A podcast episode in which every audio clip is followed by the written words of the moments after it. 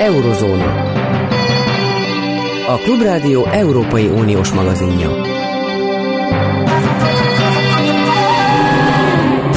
Jó napot kívánok, Zentai Péter vagyok, megszakad a szívem. Az én hazámban először a keresztény világban a második világháború óta ezt nem veszi észre senkit. Ez borzasztó.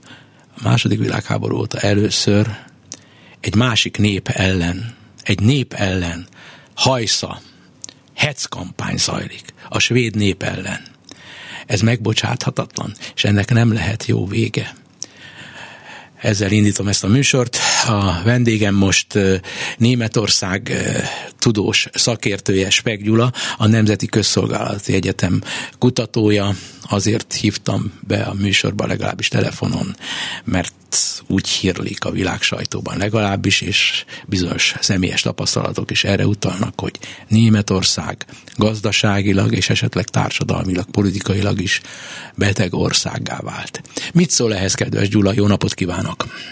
Jó napot kívánok, és üdvözlöm a kedves hallgatókat! Igen, alapvetően ez mostanában visszatért itt az Economist folyóirat publikált egy ilyen cikket, hogy Európa beteg embere, mint Németország ismét visszatért, ahogy a 2000-es években ez volt. Ennek különböző okai vannak, itt legalább hat okot tudnék felsorolni, német gazdaság miért van válságban. Egyik is legfontosabb az, hogy maga a német gazdasági modell az egy 19. századi, 20. század elejei modellre épül, amelynek legfontosabb ágazata az, az ipar, az vegyipar, és ezek a technológiák, ezek egész egyszerűen túl drágák, most már, hogy fenntartsák őket is elavultá is válnak, itt a belső égési motorokra gondolok, és ugye elektromos autógyártás egyre inkább felpörög, és már Kína második autóexporter a világon, Japán még az első helyen van, és hát az elektromos autókhoz is például akkumulátorokra van szükség, melyben szintén ugye Kína vezető hatalom, vagy a digitalizáció. Digitalizációban Németország szintén le van maradva, ez bármennyire is urá hangozhat elsősorban. Itt a második oka még, amit tudok mondani, a külgazdasági, tehát ez a növekedés generáló export siker az 2018-ra kifulladt, egyrészt ennek volt a kínai-amerikai kereskedelmi háború, részben a Dieselgate botrány is. Az export egész egyszer visszaesett, 2022 májusában volt az első alkalom több évtized után, hogy a német külkeresem deficites lett. Egész egyszerűen az is oka, hogy orosz exportpiacot elvesztette, másrészt pedig a kínai cégek már egyre erősebb versenytársak.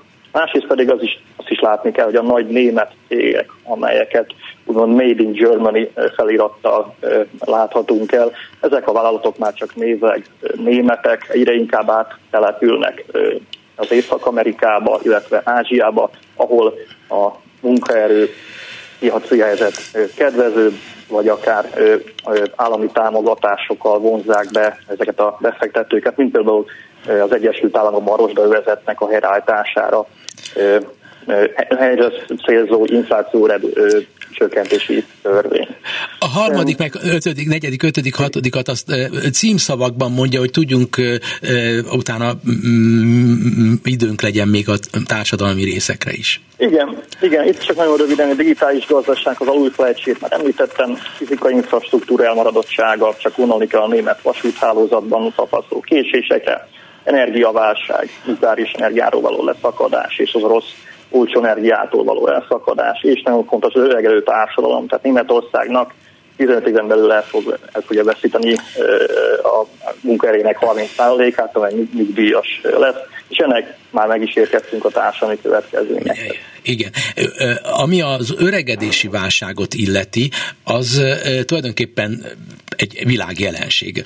Már Kínában is ugye ez egy nagy probléma, az Egyesült Államokban kevésbé, de néhány nyugat-európai, Franciaország és Skandinávia, például Svédország kivétel, de a többi ország és Lengyelország mind-mind öregszik. Ez egy nagy dolog, nagyon nagy probléma. Az infrastruktúrális válság az is egy általános dolog. Ebben azt lehet mondani, hogy nálunk épp annyira, mint Angliában, Amerikában az infrastruktúra el, elavultá válik. Tehát Németország ebben csupán hasonlatos, de Németországnak a keleti része, az, amelyik legsúlyosabb társadalmi válság eleket mutatja, és a leginkább elégedetlen lakossággal bír, ott viszont az elmúlt időszakban szemmel láthatóan messze sokkal több infrastruktúrális fejlesztés történt, és a városok is sokkal újabbaknak, szebbnek látszanak a megújulás miatt, mint a nyugatnémet városok, mégis a legnagyobb elégedetlenség Kelet-Németországban van. Való igaz, ezt teljesen jól mondta, hogy az ember elmegy mondjuk Kelet-Berlinbe, csodálkozni fog, hogy azért, azért mennyivel modernebb esetleg, mint Nyugat-Berlinnek egyes részei. A legfontosabb probléma az az, hogy az, ezek a problémák, amit előbb beszéltünk, a keleti részeket jobban sújtja, például az öregedés aznak a mértéke az nagyobb egyébként kelet-németországban, például bevándorlás, ami ugye fiatalítja a népességet, keletre a kevesebben vándorolnak be, például itt hát a számokat akarunk itt mondani, tehát a, német, a kelet-német társadalomnak közel 10%-a bevándorló, hát nyugaton pedig 30%.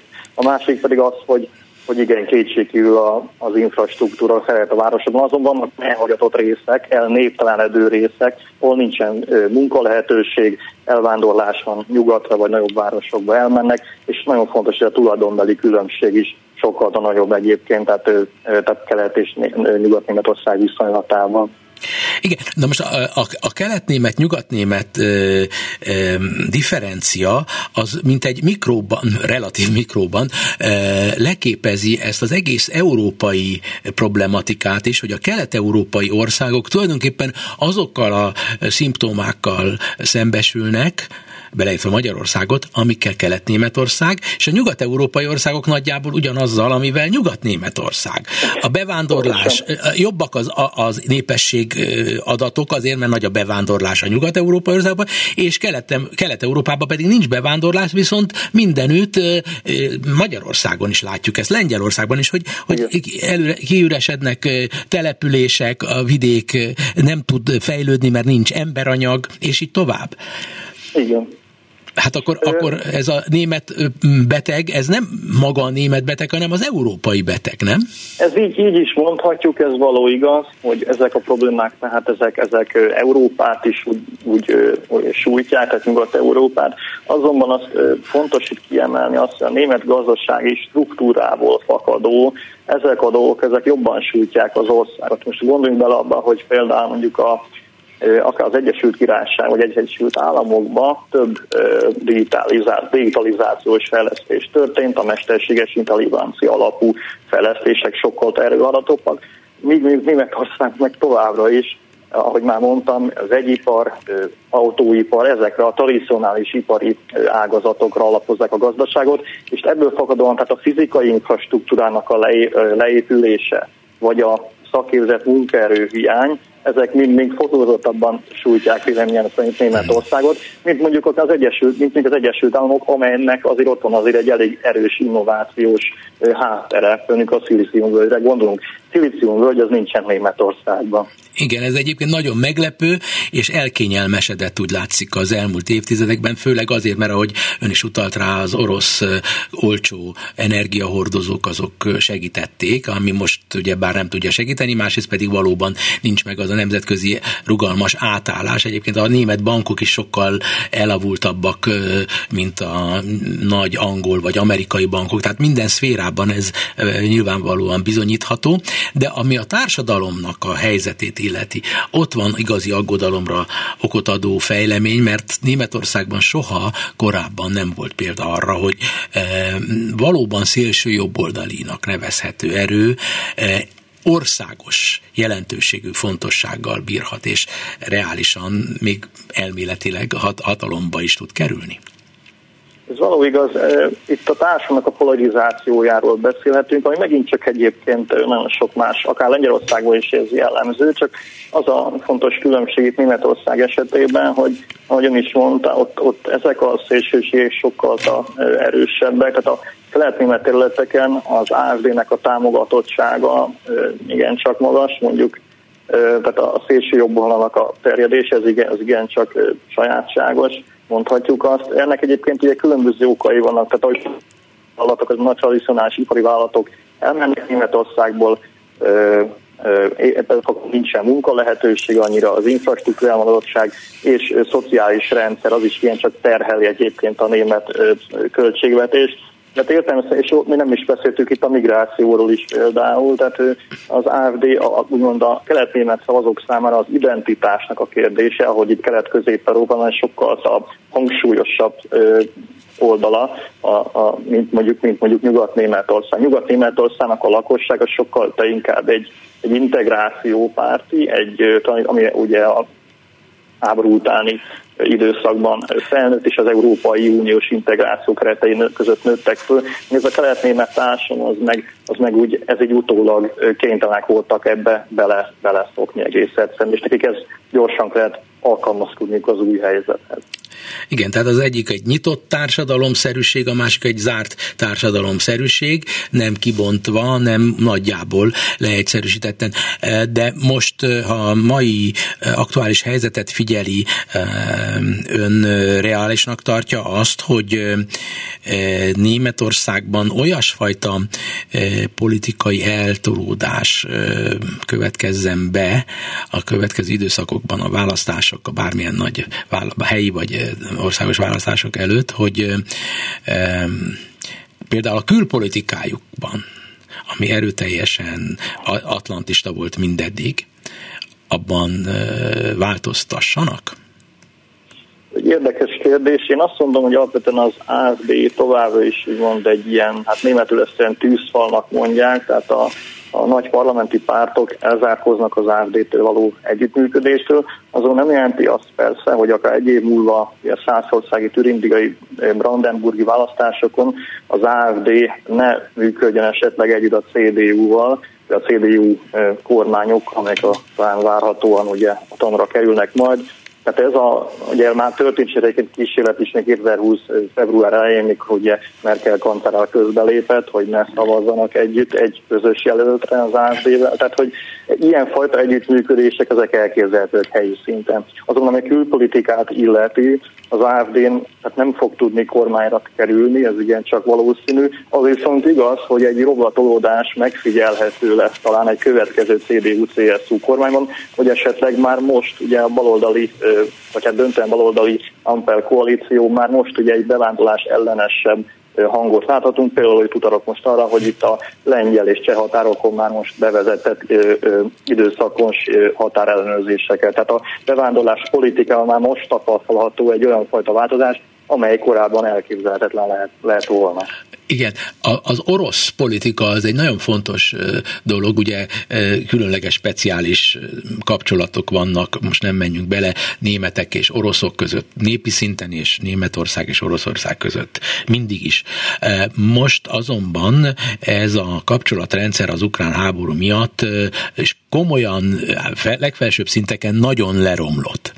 Ebben a kérdésben az AFD inkább orosz barátnak mutatkozik, ahogy a bal, baloldali pártnak, a kommunista pártnak tulajdonképpen is a, az egyik része szintén, és a, a fővonalban, a CDU-ban, CSU-ban, illetőleg az SPD-ben és a zöldeknél különösen e, megy ez a nagy ukrán barátság. Ebben lát-e e, változtatásra való kényszerítést a következő időszakban? Én, én ebben nem látok, megmondom őszintén, nem, nem ezt nagyon, nagyon valószínűtlenek tartom azt, hogy ameddig az orosz-ukrán háború zajlik, addig Németországnak, Oroszországnak ez az asszertív felépítés egy létfenyegetésnek minősül. Ez tudni kell azt, hogy a 45 utáni német külpolitika, a nemzeti identitás az a nyitott szabad világrend, szabályokon alapuló világrendre épült, és hogyha Németország elfogadná ezt az Oroszország által adott külpolitikát, az a saját magának mondana ellen, tehát a saját maga identitásával menne, menne szemben. Tehát én azt gondolom, hogy a nagy pártok között erről konszenzus van, hogy Oroszország az egy, az egy fenyegetés, az AFD pedig ugye nem tud kormányra kerülni.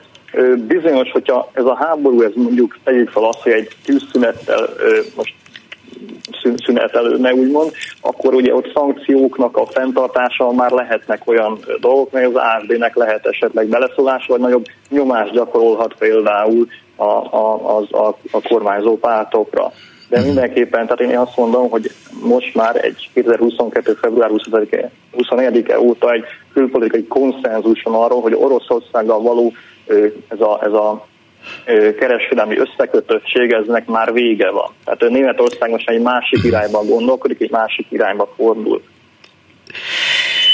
Hát nem ö, tudom azt mondani, hogy ö, ö, optimizmus sugárzik a szavaiból, de az a realizmus, amit, ö, ö, amit kicseng az elmondottakból, az arra utal, hogy Németország megmarad a nyugat-európai, amerikai szövetségi keretek között, és ez nincs veszélyben, és ez tulajdonképpen azt hiszem, hogy reálisan jónak nevezhető, jó hírnek. Köszönöm Spek Gyulának, a Nemzeti Közszolgáló Egyetem kutatójának, hogy velünk volt a viszonthallásra. Köszönöm szépen viszonthallásra. Amerika ahogy Németország beteg. Nem, ezt, a, ezt a beteg szót ezt nem használja még az ekonomiszt, eh, mert mindig ő az élenjáró, aki eh, elnevezi az országot, hogy jó bőrben van, vagy beteg állapotban van, de hamarosan szerintem Amerikáról is lesz ilyen címlap. Eh, szerinted is lesz Gábor, Nagy Gábor most a beszélgető partanam, szervusz! Szervus, jó napot kívánok a hallgatóknak. Hát ez napokon belül eldől, mivel, mivel 30-án, szeptember 30-án véget ér a, az aktuális pénzügyi év az Egyesült Államokban, és nincsen költségvetés, és azért nincsen költségvetés, mert a republikánusok a képviselőházban összevesztek egymással, és ha nincs költségvetés, akkor október 1-ével az új pénzügyi évben nem lesz pénz egy csomó feladatra, és ilyen dominószerűen sorban függesztik föl, vagy zárják be a, a, a szövetségi kormány tevékenységeit. Tehát ebben az értelemben Amerika egyfajta politikai, pénzügyi válság vagy feszültség elé néz, ami napokon belül bekövetkezhet. E, ez a fajta konkrét betegség, ez, ez precedens nélküli, vagy az az érzésem, hogy nem precedens nélküli ez? Hát 1976 óta, amióta ezeket, ezek megtörténnek és ezeket számon tartják, 22 esetben volt az, hogy a a, a Fehérház és a képviselőház, vagy jelen esetben a képviselőházon belül a republikánusok több, republikánus többségen belüli nézeteltérése miatt megbénult az amerikai kormányzat működése.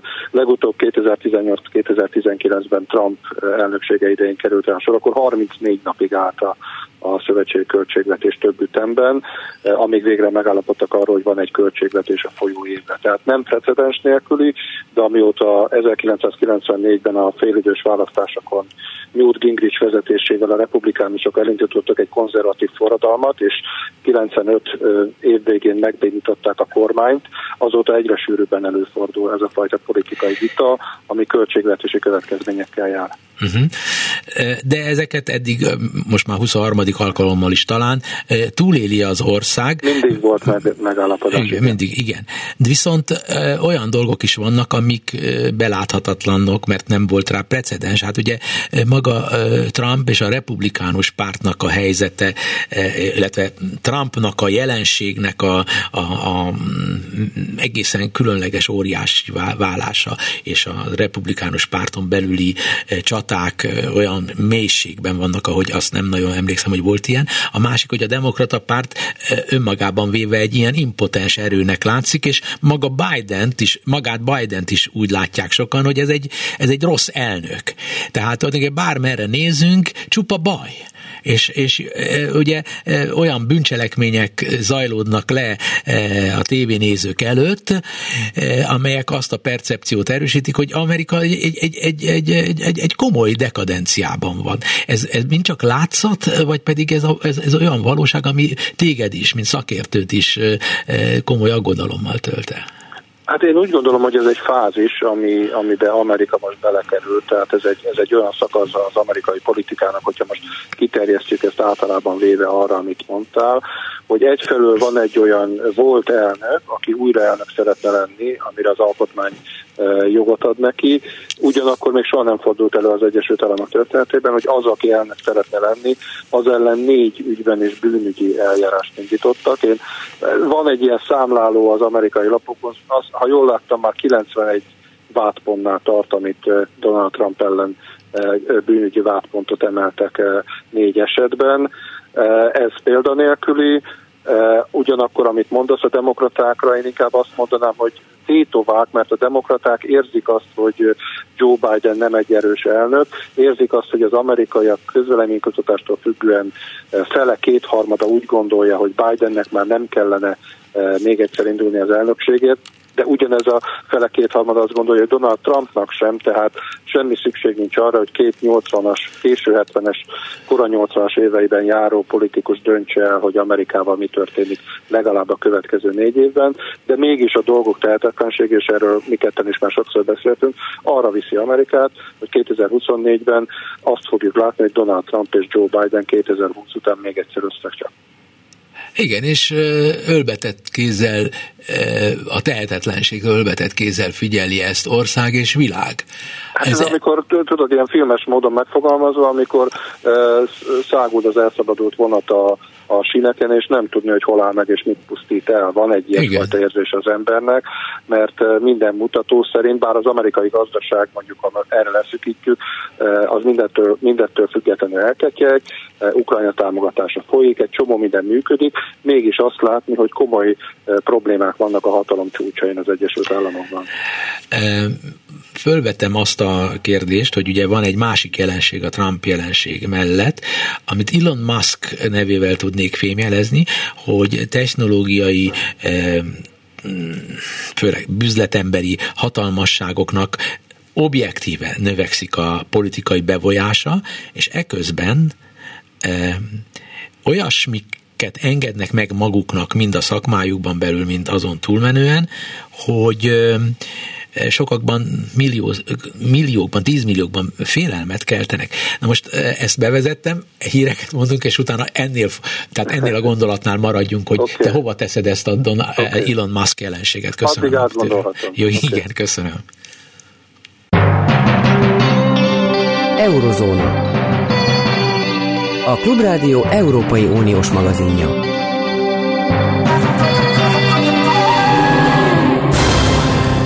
Szóval úgy vélem, Gábor, hogy ha ilyen a politikának a helyzete Amerikában, amilyen, vagyis egy szánalmasnak látszó az amerikai tömegek körében, akkor egy Elon Musk belelépése és a többi hasonló jelentőségű embernek a belépése a politikai, társadalmi, kulturális, pénzügyi, gazdasági életbe igenis sikerrel tud kecsegtetni. Ez a felvezetőm parancsolj, tiéd a szó. Hát a Ivannak maradva, mert leginkább ő képviseli azt a fajta ilyen tech mogult, aki beleavatkozik a politikába és minden egyébben, éppen, amihez éppen kedve van. Vele kapcsolatban három dolgot szeretnék mondani, itt közben volt időm átgondolni. Az egyik, hogy a képviselőházon, főleg a republikánusok felvetették annak a nemzetbiztonsági kockázatát, hogy, hogy Musk cég ellenőrzi a, a Starlink nevű műholdas kommunikációs hálózatot, amivel ugye tele akarja szólni a világot kapcsolattal és az eget az űrt műholddal, és ennek akkor volt jelentősége, amikor, és erről a, a maszk életrajzból, ami nemrég jelent meg Amerikában és Magyarországon is meg fog jelenni, lehetett tudni, hogy amikor az ukránok azt kérték, hogy a Starlinket kapcsolják be arra a részre, amit ők Oroszországon belül szeretnének megtámadni, arra Musk azt mondta, hogy nem nem kapcsolja be. Ez volt az egyik, és a republikánusok azt vetették föl, hogy egyszerűen nem szabad hagyni, hogy egy ilyen fontos infrastruktúrát, mint a Starlink magánember kezeljen, magánember kényekedvétől dőljön el. A másik, ami maszkkal kapcsolatban fölmerül, az az, hogy ő ugye megvette a Twittert, amit most már X-nek kell hívni, e, és mindenféle szűrőt megszüntetett a Twitteren, amely azzal jár, hogy a Twitter e, politikusok szerint a, a gyűlöletbeszédnek és a, és a álhíreknek e, a csatornájává vált. Ezt most a szlovák választás kapcsán is felhozták, ami holnap lesz, a szlovákiai választás kapcsán, és itt is arról van szó, hogy mekkora kockázatot jelent, hogyha egy ilyen nagyon fontos kommunikációs csatorna egy ember kezében van. Harmadszorra pedig azt szeretném mondani, hogy igen, eh, volt az Egyesült Államokban már egy ilyen korszak a 19. század végén, 20. század elején a századfordulón, amikor a Rothschildok, a Rockefellerek, a carnegie és a Vanderbiltek tartották kézben a, a, az ipar különböző szektorait, és akkor is volt egy ilyen felhorgadás az ellen, hogy, hogy egy-egy ember kezében ekkora hatalom van. Ennek a következménye lett az 1913-as trösztellenes törvény, ami megtörte ezeket a, a, a hatalmakat, és most is készülőben van, vagy legalábbis vita alatt van, hogy hogyan, mit lehetne kezdeni ezekkel a techmogulokkal. A múlt héten vagy napokban éppen a Jeff Bezos és az Amazon ellen indítottak trösztelenes eljárás. Tehát létezik ez a probléma, amiről beszélsz, és folyik az amerikai politikában, de Európában is folyik egy vita arról, hogy mit lehet kezdeni a tech cégekkel és a tech cégek élén álló mogulokkal. Ők nem mennek bele nagyon komoly részletekbe, Musk esetében jól leírtad ezt az Ukrajnával kapcsolatos, meg Oroszországgal kapcsolatos eh, felemás magatartást, amit tanúsít eh, Musk. Viszont eh, Biden személyesen, aki ugye nem egy népszerű ember, mindent megtesz annak érdekében, hogy a külpolitikában azért olyan komoly szereplő legyen, és szinte történelmi szerepre törekszik. Például össze akarja hozni Szaudarábiát mindenáron Izraellel. Az ukrán ügyben nagyon keményen kiáll Ukrajna mellett, és tettekkel bizonyítja, hogy nem hagyja Oroszország expanzionista politikáját annyiban. E, a, a, a republikánusoknál nem látom ezt a külpolitikai aktivitást, de e, mi a te végső e, véleményed arról, hogy, hogy, hogy veszélyben van-e az amerikai nemzetközi politika, és nem válik-e izolacionistává, elszigetelté? Két dolgot mindenképpen szeretnék mondani. Az egyik, hogy Joe Biden nagyon hosszú ideig volt tagja, rangidős tagja és elnöke a Szenátus Külügyi Bizottságának. Gyakorlatilag a félvilág vezető politikusaival tegező viszonyban van, és, és jól ismeri őket.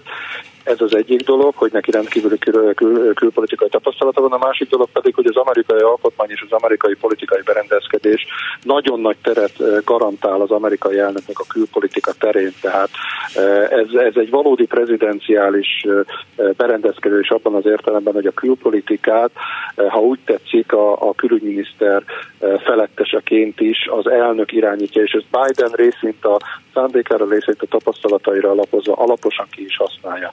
Ez az érem egyik fele. A másik fele az, amit említettél, a republikánus izolacionizmusa.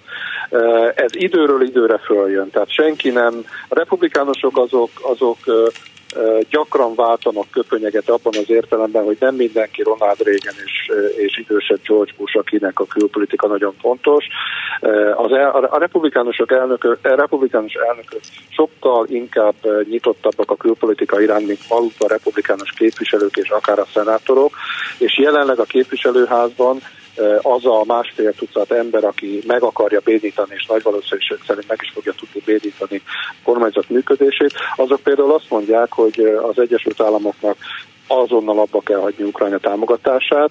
Semmilyen olyan költségvetési, akár csak átmeneti költségvetési javaslatot is nem hajlandók elfogadni, amiben újabb 24 milliárd dollár vagy 44-et attól függ, hogy melyik költségvetési tervezetet nézzük, kapna Ukrajna. Ők egyszerűen azt mondják, hogy arra a pénzre az Egyesült Államokban van szükség, az Egyesült Államok ebben az értelemben túl terjeszkedett a külpolitikában, az Egyesült Államoknak nem Ukrajna problémája, az Európa problémája, az Egyesült Államoknak Kína problémája. Tehát most kicsit leegyszerűsítve és kicsit zanzásítva azok a republikánusok, akik éppen arra készülnek, hogy a többi republikánusra való nézeteltérésük miatt megbénítsák a kormányt, ezt a nézetet vallják. Eh, amit én eh, felvetek még ehhez a kérdéshez, hogy ugye olvasom én is, hogy, hogy ezek a néhány, 20 vagy hányan vannak ezek a... 18 és 18, 20 között, jó, De nagyon érdekes a megfogalmazásuk, amiket e- hallani, vagy legalábbis eh, olvastam szó szerint is, hogy, hogy, hogy mi nem tehetünk mást,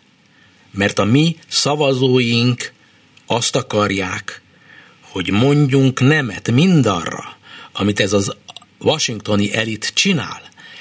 Nekünk az a feladatunk, hogy igenis megbénítsuk, mert gyűlölik az emberek mindazt, ami Washingtonhoz kapcsolódik.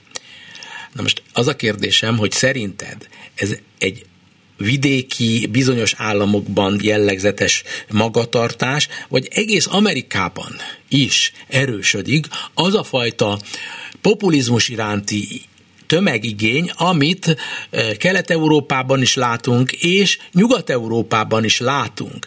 Világszerte. Világszerte. Tehát, de az a kérdésem, hogy Amerikában ahol demokrácia van, és ahol demokrácia van, ott igenis lehetőséget kell biztosítani a tipikus populizmusnak. Az, a, a, a, nemzet, a világra való tekintet nélkül semmi más nem létezik, csak mi. Volt egy vélemény, amelyik összehasonlította az, akiről azt, akit korábban beszéltünk Newt Gingrichet 95-ben és a mostani lázadókat 2023-ban, és azt mondta ez a vélemény, hogy 95-ben valójában egy költségvetési fegyelmet akartak kikényszeríteni Gingrichék jó-rosszul megválogatott eszközökkel többek között a kormányzat megbénításával. Most viszont nincs ilyen cél. A helyzet viszont ugyanaz, hogy az amerikai költségvetés most már minden évben gyakorlatilag 1000 milliárd dollár fölötti deficittel működik. Most képzeljük el ezt a számot, szorozzuk be a megfelelő 360-nal, igen. Elképesztő. 360 ezer milliárd forint, igen. Az amerikai államadóság most átlépte a, a, a, a 33 ezer milliárd dollárt, ezt már be se kell szorozni, ez önmagában egy elképesztő szám. Tehát lenne helye a fiskális felelősségnek, de semmiképpen nem úgy, ahogy a republikánusok akarják, és valóban van egyfajta olyan populizmus, amit te is mondasz, főleg középnyugaton és főleg az úgynevezett republikánus államokban, ahonnan ezek a képviselők jönnek azokból a választókerületekből, hogy Washington egész egyszerűen sokat költ. Vissza kell fogni a költekezést, de erre senki nem kínál olyan megoldást, ami a köz, közgazdászok szerint jó lenne. Tehát marad a populizmus, marad az a fajta populizmus, hogy nem fegyvert kell szállítani Ukrajnának, megint csak leegyszerűsítek, hanem hitakat kell építeni, igen, igen, kell igen. építeni, és fejleszteni kell Amerikán belül. Igen, hát ez, ezt értjük, és nem muszáj, mert nem tudjuk, hogy mi lesz ebből, hogy elítéljük, de hasonlatos a, a republikánusoknak, a, ez a radikálisabb szárnyának a gondolkodása ahhoz, amit legalábbis hallunk a magyar vezetőknek a e, gondolataiból, tehát itt érthetővé válik, hogy miért is támogatjuk legalábbis a hivatalos Magyarország a, a republikánus pártnak azt a bizonyos... Érdekes Trump. módon ez ehhez még hozzáteszem, hogy a, nem mindenki Trump, nem minden trumpista tartozik azok közé a kemény vonalasak közé, akik, Igen. akik ezt mondják. Például Trump két-három legnagyobb, legnagyobb támogatója a házelnök mellett áll, Kevin McCarthy mellett áll, aki küzd ezekkel a lázadókkal. Tehát itt, itt nem lehet egyértelműen azt mondani, hogy trumpisták, nem trumpisták ellen, ez egy belső szakadás a republikánus párton belül. Uh-huh. Nagyon érdekes. Nagy Gábor, a HVG vezető munkatársa, köszönöm neked, hogy velünk voltál. Köszönöm szépen. Szlovákiában is komoly populista, mondjam így, én megengedhetem magamnak veszély alakult ki, és az előző beszélgetésben is felvetődött, hogy egy nappal a választások előtt Szlovákiában a Twitteren keresztül, amit szóba hozott Nagy Gábor, igenis megy egy Szlovákia belügyeibe való olyan beavatkozás, ami álhíreknek a költeményeiből tevődik össze. Egy hét után ismét ígéretemmel szíven felhívom most Cimmer Gábort, a szlovákiai magyar szó elemző újságíróját. Itt van a vonalban. Köszönöm. Mit szól ehhez a mostani helyzethez, amit éppen maga el körül lát Szlovákiában? Jó napot kívánok, és üdvözlöm a kedves hallgatókat is. Hát Szlovákiában a választási kampány csúcsra járt, hogy így fogalmazzak, annak ellenére, hogy Szlovákiában kettő napos kampánycsend van érvényben, és ez alatt a kampánycsend alatt valóban bekerültek az internetes térbe olyan mesterséges intelligenciával előállított, hát fogalmazunk így, hogy dezinformációk, amelyek bizonyos pártoknak a kárára, vagy bizonyos pártoknak szándékoznak kárt okozni, konkrétan a progresszív Szlovákiának. Azt hiszem valami olyasmi videó került ki a nyilvánosságra, amelyben úgynevezett deepfake eljárással ennek a pártnak, a progresszív Szlovákiának az elnökének a hangját utánozta le a mesterséges intelligencia arról, hogy, és ez a beszélgetés, ez a mimelt beszélgetés arról szólt, hogy hogyan kívánják elcsalni a parlamenti választást. Természetesen ilyenről szó sincs, tehát hogy a parlamenti választáson esélyes két párt nem tervezi legnagyobb valószínűség szerint azt, hogy elcsalja a, a parlamenti választást. A progresszív Szlovákia tulajdonképpen ö, micsoda, és lelepleződötte egyértelműen, hogy itt egy csalás van. Valóban lelepleződött, hogy egy csalás van, hiszen a szlovák rendőrség is kiadott egy nyilvános közleményt, amelyet a tehát hogy gyakorlatilag mindenki lehozott az országban, arról, hogy gyakorlatilag dezinformációs csalásra csalással próbálkozik valaki. Ugye a helyzetet nehezíti az, hogy Szlovákiában kampánycsend van, ami azt jelenti, hogy a szlovákiai sajtóorgánumokban hát nem igazán lehet leírni, kimondani a parlamenti választáson induló pártok neveit, tehát hogy a rendőrség is valóban ilyen nyakateket módon próbált ebben a közleményben körülírni, hogy végül is melyik pártnak a kárára terjed most dezinformáció a szlovákiai internetes térben, és hát valóban a progresszív Szlovákiát próbálták ki. De a, a progresszív Szlovákia pártot helyez csak egy mondat erejéig. Igen, ő igen, az igen, antitézise igen. Hát a Ficóéknak? Így is lehetne mondani, talán a magyar hallgatók számára úgy lehet a legérthetőbb, hogyha azt mondom, hogy a progresszív Szlovákia valami olyasminek feleltethető meg, mint Magyarországon a Momentum. Aha, akkor ez, ez, ezzel le is zártuk. Momentum, progresszív Szlovákia ez, és ezek ellen ö, a hamis hírkeltés megy. A hamis hírkeltő Twitter, stb. stb. a szabadon tud mozogni, a jelenlegi szellemi agyi térben, miközben hivatalosan kampánycsend van, de a Twitter semmi nem akadályozhatja meg, úgyhogy akár a következő 18 órán belül is rengeteg hamis dolog megjelenhet, amire nem lehet még semmilyen értelemben sem normális választ adni a hivatalosan, tehát benne lesz a, az levegőben, az agyakban a választás napján. Valóban így van, tehát, hogy ez a kampánycsend, ami gyakorlatilag a választás napján és az azt megelőző két napon, tehát így mond a mai napon is e, és a tegnapi napon is érvényben van, ez egy ilyen rendkívül furcsa szituációt teremt, tehát hogy a sajtótermékek, a hírtelevíziók, e, illetve minden más úgymond klasszikus sajtókategóriába eső kommunikációs csatorna gyakorlatilag jegelve van. Hát mi az új szóban sem sértjük meg a kampánycsendet, és ezért mi sem tudjuk úgymond a olvasóinkat, az internetes követőinket arra figyelmeztetni, hogy, hogy csalás. egyszerűen arra figyelmeztetni, hogy, hogy, csalás. hogy csalás is igen, igen, igen. valóban. Ez egy jelentős probléma. Ugye az van, hogy a ez Szlovákia területén működő sajtóorgánumokra vonatkozik, a internetes portálok közül, vagy a közösségi médiaportálok közül a Facebook és akár a Twitter is, vagy az X csatorna, ők tehát külföldön, tehát Szlovákiához képest külföldön. Azt csinálnak, amit akarnak. Azt csinálnak, amit akarnak. Ez az. És nem lehet tudni, hogy ezek mögött mely országok vannak.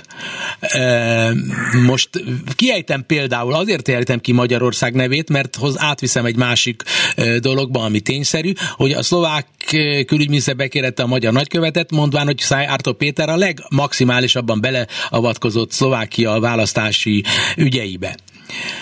Na most ugye a, a Twitteren pedig azt a, az a kormány csinál, amelyik akar, azt csinál, olyan mémet csinál, amilyet akar, a legmagasabb, kerül, amibe kerül. Ez ma Valóban a tömegdemokrácia. Van. Valóban így van, tehát Szijjártó Péter magyar külügyminiszter ezen a héten kedden és szerdán egy viszonylag hosszú látogatást tett Szlovákiában. Idézzük föl tényleg, hogy ez néhány órával a kampánycsend életbelépése előtt volt. Ezen a látogatáson Szijjártó Péter a magyar kormány partnerének számító szövetségpárt jelöltjeivel együtt adott át útfelújítást, üzemet, illetve további nyilvános sajtóeseményeken is részt vett. Ezeken egyébként Szijjártó Péter tehát kijelentések szintjén tagadta, hogy ő bármilyen módon beavatkozna a szlovák parlamenti választásba, a parlamenti választás előtti kampányban, kampányba, de nyilván ezek egy nagy követettség, nagy nézettséggel járó sajtóesemények voltak, ahol a adott pártnak, a szövetségnek a jelöltjei hát pozitív ingben tűntek fel, de ő, mármint Szijjártó Péter, a lapunknak adott kimerítő interjúban is folyamatosan tagadta, hogy ezzel beavatkozna a szlovákiai belügyekbe. Ennek ellenére bekérette őt, a, bekérette a pozsonyi magyar nagykövetet a szlovák külügyminisztérium, és közölték vele, hogy nem tartják, nem tartják helyes vagy elfogadható eljárásnak, hogy a magyar külügyminiszter Szlovákia területén néhány órával a kampánycsend előtt, néhány nappal a parlamenti választás előtt ilyenfajta Igen. tevékenységet végezzen. És hogyha ez még nem is lenne elég, ugye már néhány két második napja életben van a kampánycsend, ez, ehhez képest a, az M1-es, hát a magyar kormány irányítása alatt lévő M1-es csatornán tegnap este Robert Fico egy majd 10 perces interjút adott, ahol hát különösebb különösebb keresztkérdések nélkül prezentálhatta a ukrajnai háborúra vonatkozó, inkább orosz pártinak mondható nézeteit, hosszasan beszélt arról, hogy Soros György valamiféle tehát ördögi mesterkedést hajt végre Szlovákia területén, és hasonló, hát inkább, inkább az összeesküvés elmélet kategóriájába tartozó megnyilatkozásokat tett Robert Fico, a Magyar Egyen a szlovákiai kampánycsend alatt. Ugye azt is el kell mondani, hogy a M1 Szlovákia legnagyobb területén elérhető, és a szlovákiai magyarok legnagyobb részt ugye a kábel, szolgál, tele, kábel televízió szolgáltatások révén fogyasztja is, tehát nézi az M1-es hírcsatornát. Bravo! Az, azt akarom elmondani, hogy ez a demokrácia világ most az ön által elmondottak alapján is látszik, hogy elavult ahhoz képest, amivé egyébként a világ vált. A technológiája és a különböző országoknak a szuverenitása, ahol ott azt szoktuk mondani, hogy nincs szuverenitás, ilyen szabad még soha nem volt Magyarország, hogy ezt megteheti az Európai Unió egyik tagállama a másik tagállamával szemben és úgy állítják be ezt az Európai Uniót, mint valamilyen börtönt, ami a Varsói szerződéshez, meg a moszkvai e, sztálinista uralomhoz hasonlítható. Tehát az ész megáll, és senkinek az esze nem áll meg. Tehát itt, itt egy olyan helyzetet ábrázol Szlovákia kapcsán, hogy látszólag Szlovákia népe fog demokratikusan szavazni, és ez így is van, for, ö, ö, de jóra mindenképpen, de, de valójában itt, itt, itt Magyarországtól kezdve Oroszországon keresztül az Egyesült Államok, Izraeli, mindenki befolyásolni képes, szlovák nyelven is, az ottani választásoknak a kimenetelét. Dráma. Ez valóban így van. Szlovákiában a, az elemzők, illetve a publicisták és biztonságpolitikai diskurzusokban elég gyakran előjön az a tehát az a gondolat, ami, hogy a Szlovákiában nagyon-nagyon aktívak a különböző oroszországi szervezetek. Ezek közül talán a legláthatóbb a pozsonyi orosz nagykövetség, ami gyakorlatilag egy nyilvános közösségi média kommunikációt folytat, és próbálja akár csak a pozsonyi orosz nagykövetség is befolyásolni a, a szlovákiai választópolgároknak a nézeteit, és az elemzőknek többé-kevésbé egybehangzó véleménye az, hogy ezért van az, hogy Szlovákiában egy nehezen meghatározható 10-15 százalék talán a lakosságnak rendkívül orosz barát, teljes mértékben elutasítja a nyugati intézményeket, nemzetközi intézményeket, legyen az akár a NATO, vagy akár az Európai Unió, és valamiféle elképzelt Oroszország pártján áll. Persze ez a dezinformációs narratíva által közvetített Oroszország kép nem is állhatna távolabb a valóságtól, de mégis a szlovák társadalomban ez a fajta tevékenysége Oroszországnak, hát meg kell mondani, termékeny talajra esik. Végül, hogy mit mutatnak a legutolsó hivatalos, vagy nem tudom, hogy vannak-e nem hivatalos felmérések, hogy hogyan fog alakulni ez a választás a holnapi napon. A legutóbbi felmérések, ezek ugye a kampánycsendet megelőző órákban jöttek ki, ezek azt mutatják, hogy gyakorlatilag a holnapi parlamenti választás a Smer, és az előbb, tehát a Robert Fico vezette Smer, és az előbb említett progresszív Szlovákia közötti párharcként értelmezhető. Mind a ketten 20% körüli támogatottsággal rendelkeznek, ami azt is jelenti, hogy, hogy nem fognak tudni önállóan kormányt alakítani, ugye Szlovákiában majdnem mindig koalíciós kormányzás volt, és bármelyikük is nyeri meg a választást, ebben a pillanatban szinte megmondhatatlan, hogy, tehát megállapíthatatlan, hogy melyikük fog holnap éjszaka nyerni, de bármelyikük is legyen, az mindenképpen szükségük lesz koalíciós partnerekre, hogy kormányzó többséget szerezzenek a szlovák parlamentben, és minden felmérés azt mutatja, hogy a Peter Pellegrini vezette Hlas, ami ugye néhány év a Robert Fico merjéből vált ki, tehát hogy a Peter Pellegrini vezette Hlas nélkül sem a Smer, sem a progresszív Szlovákia nem fog tudni kormányt alakítani, tehát Peter Pellegrinit a jelen felmérések vagy a jelen információk szerint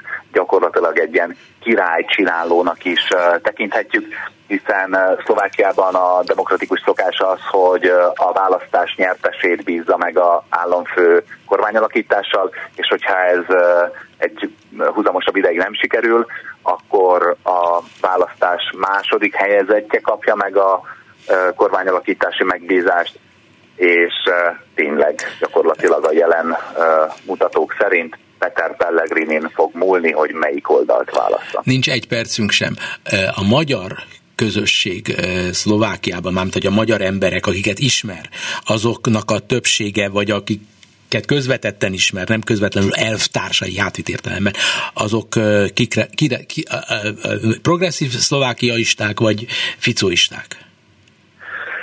Hát én azt mondom, hogy az én környezetemben inkább találni a magyar pártoknak a szavazóit, és talán még a progresszív Szlovákia szavazóit, mert Szlovákiában ugye indul a szövetség, mint igen, igen, magyar párt, illetve még két másik szereplő is pályázik a magyar választók szavazataira, de az kimutatható felmérésekből exaktan, hogy a szlovákiai magyarok is meglepő módon szavaznak a Robert Fico vezette merre a magyar gyűlölő emberre aki magyar gyűlölőnek hívott nem olyan régen még a magyar kormány, csak azóta kiterült róla, hogy elvtársa a magyar kormánynak.